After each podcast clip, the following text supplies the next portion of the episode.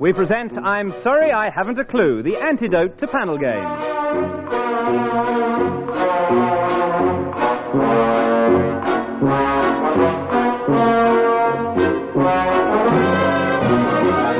At piano is Colin Sell, and your chairman is Humphrey Lyttelton.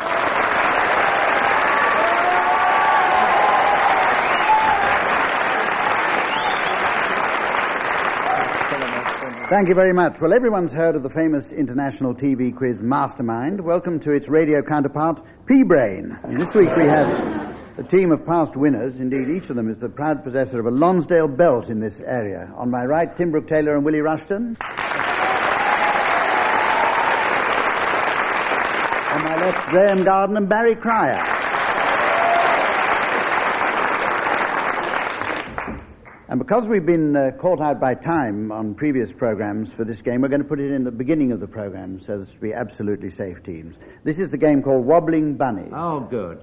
Wobbling bunny. And I don't know whether you need me to remind you about. Oh, wait a minute. Hold on a minute. Well, there's been a message from our producer to say that the apparatus hasn't arrived yet, so we'll have to postpone this game to the end of the program, unfortunately. Never mind, we'll get it in then. I'll be assure you of Typical. that. So anyway, this is the point where I give teams advance warning of the late arrivals that they'll be introducing later on to the Game Hunters Ball. Late arrival to the Game Hunters Ball. Game hunters. Is that the people who are looking for wobbling bunnies, or is that. Killing them. Okay, now, let's start the show properly by introducing the game which is quite simply called Limericks. I'm going to ask each of you to make up some limericks that are suitable for broadcasting.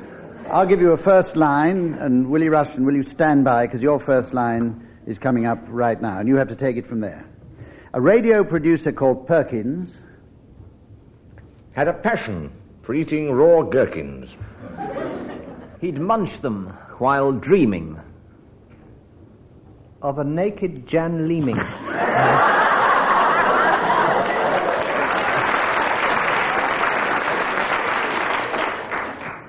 Don't think I'll bother, really. Uh, which played hell with his internal workings. you shouldn't have bothered, actually. I shouldn't have bothered. I shouldn't have bothered. So that round obviously goes to Tim. Graeme, you're going to start a limerick off now, and your first line is There was a young fellow from Ongar. Whose, whose main joy in life was the conga. He's been he's been dancing to date. Since 1908. I don't think he'll be doing it much longer.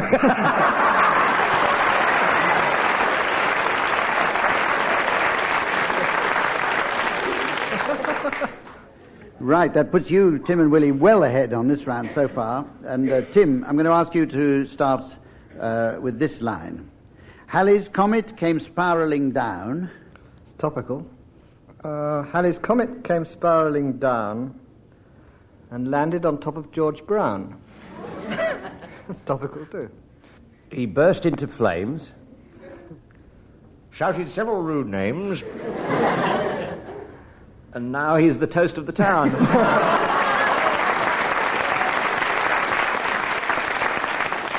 Graeme Garden fighting back there. Barry, mm-hmm. Sir. I take off my hat to Frank Bough.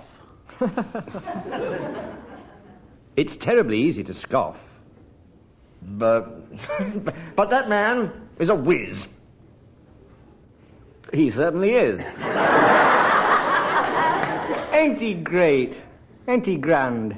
Stretch him off.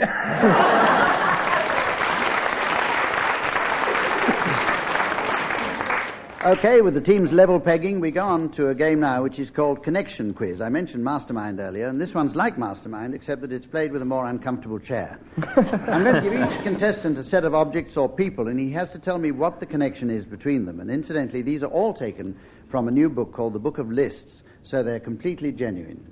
And I shall know whether you get them right, teams. Okay, Tim Brooke Taylor, we're going to start with you. Connection, please, between Louis the Fat, Charles the Simple, and Ferdinand the Inconstant. That's unfair. I know this one. Um, they were all on Harold Wilson's honours list. Well, that is a true answer, but the other one is that they're all, this one's terribly boring, I must tell you. They're all derogatory nicknames or sobriquets. For Harold Wilson.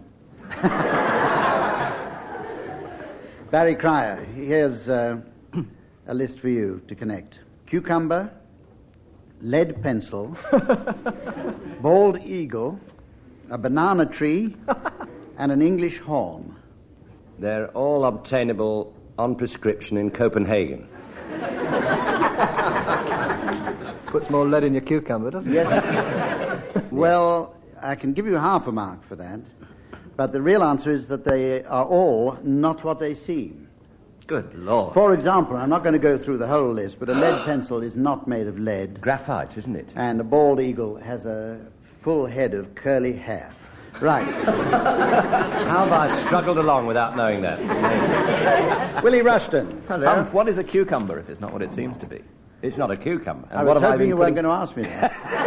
What have I been putting in But my I, salad? I understand from reference to the book that everybody, except me, of course, because I've looked at the book, thinks that a cucumber is a vegetable, and it's not, it's a fruit. That's just gossip. We're going to Willie Rushton now before anybody asks about the banana tree. Willie Rushton, will you please connect George Washington's laundry bill, Judy Garland's false eyelashes, and 180,000 dead cats? They've all been on a conveyor belt at the end of the generation gate.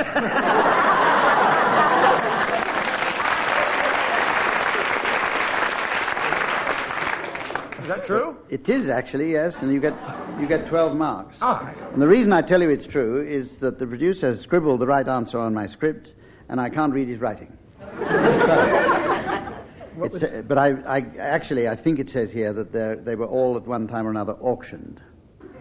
Now we go to Graeme Garden, and will you connect, please, Lewis Carroll, Virginia Woolf, and Kenneth Clark? Lewis Carroll, Virginia Woolf, and Kenneth Clark are all affectionately known as Nobby. I'm not certain whether to give you that because certainly Kenneth Clark is, and certainly Virginia Woolf was. but Nobby I'm Woolf, not certain about Lewis Carroll. I'm Nobby pretty. Carroll. Nobby, Nobby, Nobby Carroll? Yeah, well, Nobby well, Dodgson. Nobby, Nobby Dodgson. Yes. uh, Dodgy Nobby Dobson, Scotland. they actually called him, but I mean, Nobby another Dodson. Nobby altogether. Dodson. Dodgy Nobby, they call Yeah, it. yeah. Yes, I really think, I think I have to judge this by the actual answer that's in the book, which is that they all wrote standing up. Well, you would. Well, yeah. Can't remember that. Tim, we'll go back to you now. We'll have another round of those because I'm rather enjoying this. Quick, while they're behind. You're on your own, Hump.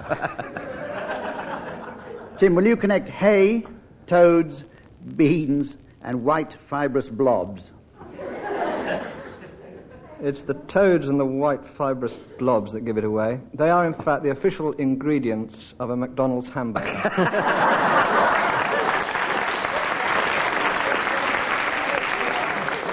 I wasn't going to give you that, but the audience obviously thinks I should. So, so you can have that one. You can have the 13 marks there. And the official answer is that they all at one time or another fell out of the sky. Here's some for you to connect, Barry. Tutankhamun, Dolly Parton, well, that's Queen three. Victoria. Queen Victoria. Queen Victoria. They all wore women's clothes in private. Except Queen Victoria. I don't know. No, I didn't Is think it- you did. They've all been stuffed. Tutankhamun used to dress up as his mummy. Well, there's bonus marks to Tim Brooke Taylor and Barry Cryer. but uh, the real answer is that they were or are all under five foot six. oh, Queen Victoria's under six foot now.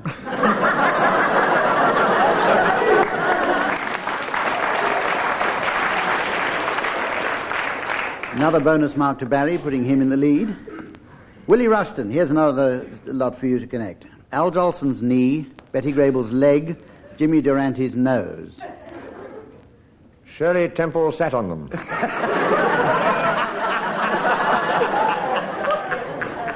At some stage. And uh, no, uh, actually, the answer is that they're all imprinted in concrete outside Grauman's Chinese Theatre in Hollywood. Thank you, Humph. Good. Right, and Graeme, the last uh, lot of things to connect. Small buttocks and flat stomach. Small buttocks and flat stomach are the legendary American blues singers. Hello there, small buttocks and flat stomach, yeah! That, that's the ones. That, that is absolutely true. And we go on. now, according to the Book of Lists, uh, these are attributes that women most look for in men. Is that true? It's Is absolutely true. true. It says it's we in the book. the audience? the audience. Can It's we in the ask book. It plays hell with the story of my life. I'll give you a bonus mark to make up for it. with. Thank you. Right. We now have a game called Telegrams to various well-known people.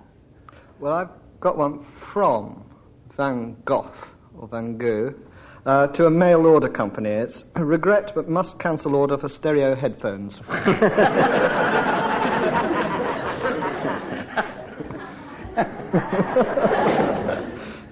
I've got one to you, Humph.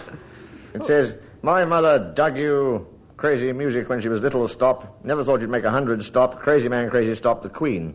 Good way of handing in your notice. Yes, get out while I'm behind. I got one for Christopher Wren just before he built St Paul's Cathedral. Big mistake, stop. You should have hung on for the Nat West building. I got a rather sad one here to, to Noah of Noah's Ark fame, and it's could be a few minutes late. Stop. Don't leave without a stop, Mr. and Mrs. Unicorn. How true. From the makers of the uh, Wooden Horse of Troy, it's uh, egg up. Where do you want the exit put? And a, a ripple of applause for you, Tim. Telegram to Joan of Arc, all the best. Watch out for the faggots. I've got one here. Have written five times, received no reply, stop. Have phoned repeatedly, no answer, stop. Can you have lunch October the 15th, 1977, stop. Tom Jackson. Oh, a Telegram to Napoleon, you left your braces at the motel. That, that, that, that one's true, though, isn't it? Any more? No. Barry, you're in the lead.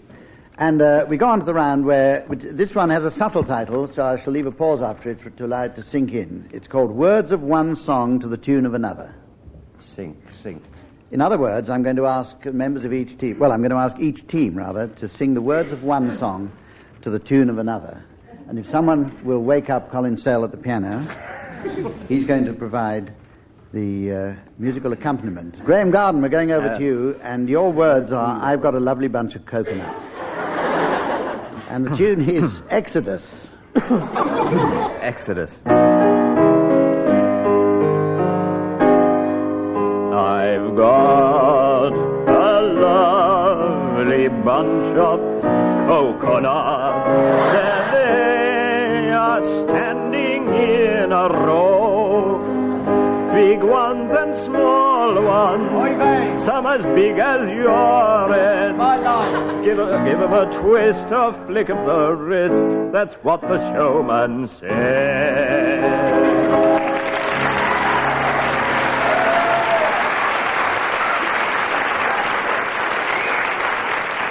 I shall be marking according to audience applause. and You Oh, get one mark for that. when he sang that, my glass of water parted. I'm afraid only one mark for you, Graeme. I know. And it goes over to Willie Rushton. And uh, Willie, your words are a foggy day in London town to the tune of that famous and much loved march, Colonel Bogey.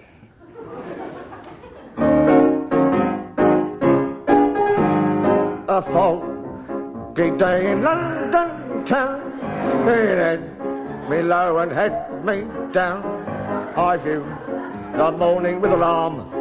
The British Museum had lost its charm. Oh, how long I wonder could this thing last? All together now. But the age of miracles had not passed. For suddenly I saw you there. As the foggy London town, the sun shining everywhere. All together.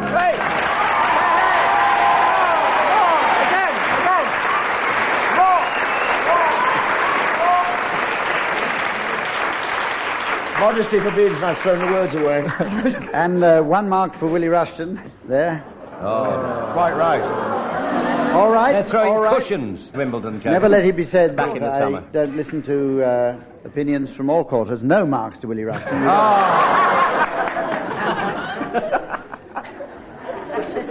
well, we have a round now called New Words, and for this round I'm going to ask the teams Uh, one by one, to introduce a new word which they must then use in a sentence to demonstrate its meaning. The members of the opposing team can challenge by pressing their buzzers if they disagree, and they then have to give the real meaning. We're going to start, Tim Brooke Taylor, with you. My word is, is whitel. I could be whiteling to you after the show if I were to come up and say, Humph, the show, what can I say? You've done it again. It's a sort of lie by omission. Um, it's sort of congratulating somebody without really meaning it. Um, actors need it a lot. Uh, that's, that's what whiteling is. Another example of whiteling is, um, sorry, darling, I've got a headache. Whiteling. Anybody like to challenge that? Anybody in the audience like to challenge that? Anybody in the audience like to say, well, there it must be a true then. useful word, yeah. It must be true, and Tim Brooke Taylor wins. Thank you. Next round. And we go on to. Oh, no, wait a minute. There's some more. Barry, uh, would you introduce a word now? Killer was. Killer was. Yes, it's, it's a bulletproof waistcoat. But people do tend to ask for them a moment too late. You know, in so many films, Inspector, the killer was. Ah!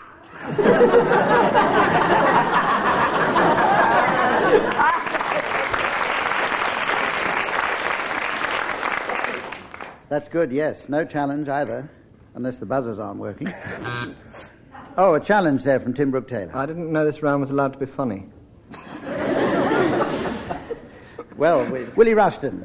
Well, uh, since, since the fact there have been cutbacks in the monasteries, the word prior has now taken on a whole new meaning, and it can appear now in sentences like, Little Keith priored his bedding again last night. It's a, it suggests wetness or dampness now. It's a, More along the James line. yes, Yes. the little clone of Edward Heath. Yes. Actually, that Same one red face, same white hair, but all misshapen, so he's melted slightly. James Prior, if you're uh, out there at the moment, what can I say? Put it in the fridge and see if it'll set again. Willie Rushton actually g- going to get two marks for that because I have heard the word used in that context. it's already in circulation. Graeme Garden, will you introduce a new word for us, please? Uh, yes, this is a new word, Anastasia, which has uh, passed into the language because it's been much used by uh, immigrants arriving in the United States of America. In uh, the early part of the century is when it became popular. They used to get off the boat and say, I got here, Anastasia.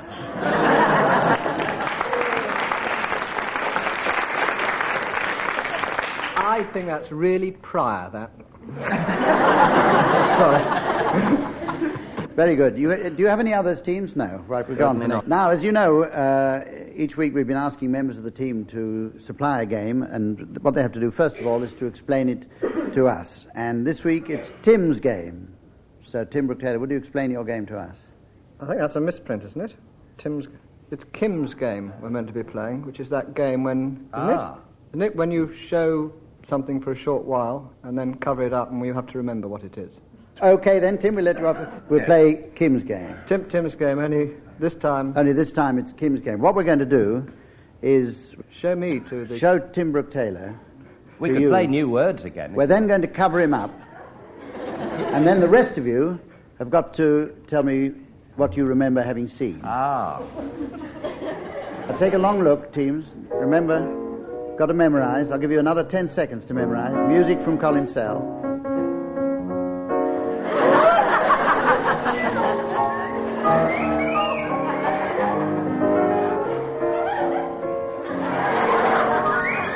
And he knitted it himself. Now, we'll cover him up. And we're going to start with you, Barry Cryer. You've had plenty I- of time to think. Now, will you Yeah, I- please try and recall what you saw? I thought there was a combine harvester. I thought. The lurking. No, the thing that's imprinted on my mind is a tall, fat man. Leg with. Well- Well, yes, Some glimpse of legs. Some legs. They were few and far between. um, and just a wisp of hair there, just a wisp, I seem to remember. Old bleachy head. Um, a bitch, that's right, I saw a bitch. Um, I'll have to stop you there, Barry. Cuddly You toy. did recall four, you did recall four items, which gives you four marks. thank you, Hum. And uh, Willie Rushton, can you now recall? You have, you've had a longer time to think, so I shall. I, uh, I have longer time you. to forget. Sensible shoes. Blue. Blue shoes. I think they're called rotting shoes in, in Australia. So, uh, they, they look slightly orthopedic. Dr. Scholl would love them. Um, strange facial blemishes all over the eyes. Um, little, mean little mouth. Um, and this hair that was spoken of. Ish. And a red shirt. Also a freebie. Everything he wears has been given by people. Bare advertising. That's all I can remember. Well, your time's up anyway, Willie, and that gives you, you, you, you remembered seven items, so that gives you seven marks and puts you three ahead of whoever went before. And, uh, Graeme, will you recall what you saw before yes, it was covered up? It was. Um, I remember the sensible shoes and the rather ill-advised trousers.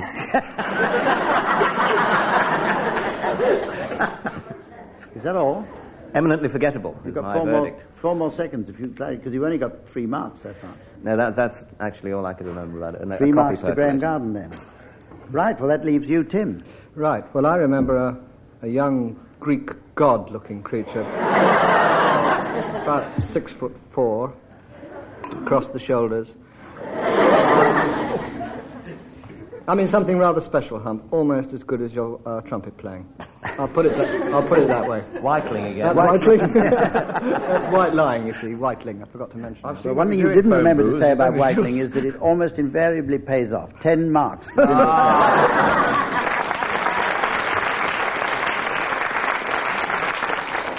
And now, as promised, we come to the game Wobbling Bunnies. And teams, I don't have to tell you that we go very rapidly round because we are getting a bit short of time. In, in fact, actually, if we're going to get the last game in, I think we'd better carry on to that one and leave that oh. out. So oh. put a pencil through that. Ah. And we'll go on, teams, to the point in the program where I ask you to introduce the late arrivals at the Big Game Hunters Ball. Anybody can start, and I rather hope you do. Very welcome, please, Mr. and Mrs. Nocerus and their son Ray Nocerus. With his close friend, film star Rhino Neal. and his Well- daughter, Tay Tom Tom. And the well-known, the well-known aphrodisiac Reno Horn. Oh, here's Lionel Blair in a turban and an animal skin. What is it, Lionel? Three words. A jungle creeper, Turban District Council, Gurkha's Revolutionary Party, hide and seek. Very good, Lionel. He's game. Oh, somebody shot him.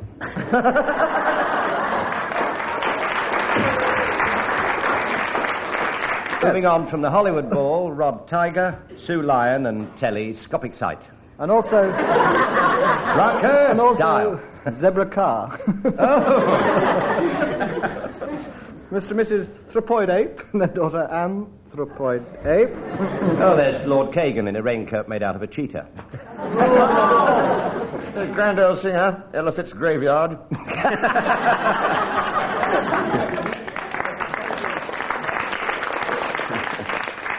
bearing a copy of that invaluable book, The Ivory Manual. Tusk, tusk. Please, will you welcome, because they've been so, so good to us, Zan and Jane. I think we'd like to all thank them. Tar, Zan and Jane. With the Chancellor, Dennis Swahili. Use, useful family here. Mr. and Mrs. Ketonet and their son Amos Ketonet. Why are all those people rushing round looking for a 60 foot by 30 foot Monopoly board? Oh, they're big game hunters. Why are they rushing around? Looking for a monopoly board. that's- Well, in response to frantic signalling from those of you listening at home, I have to say that we've come very near the end of uh, this week's program. There's Hippo Marx. Oh, sorry. Oh, and Anaconda. Safari's a goodie. So this is where I say uh, that's all for this week, and we'll see you next time. Goodbye now.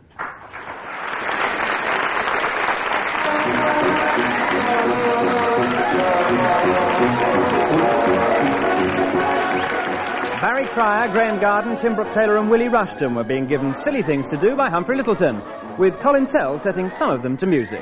The programme was produced by Geoffrey Perkins.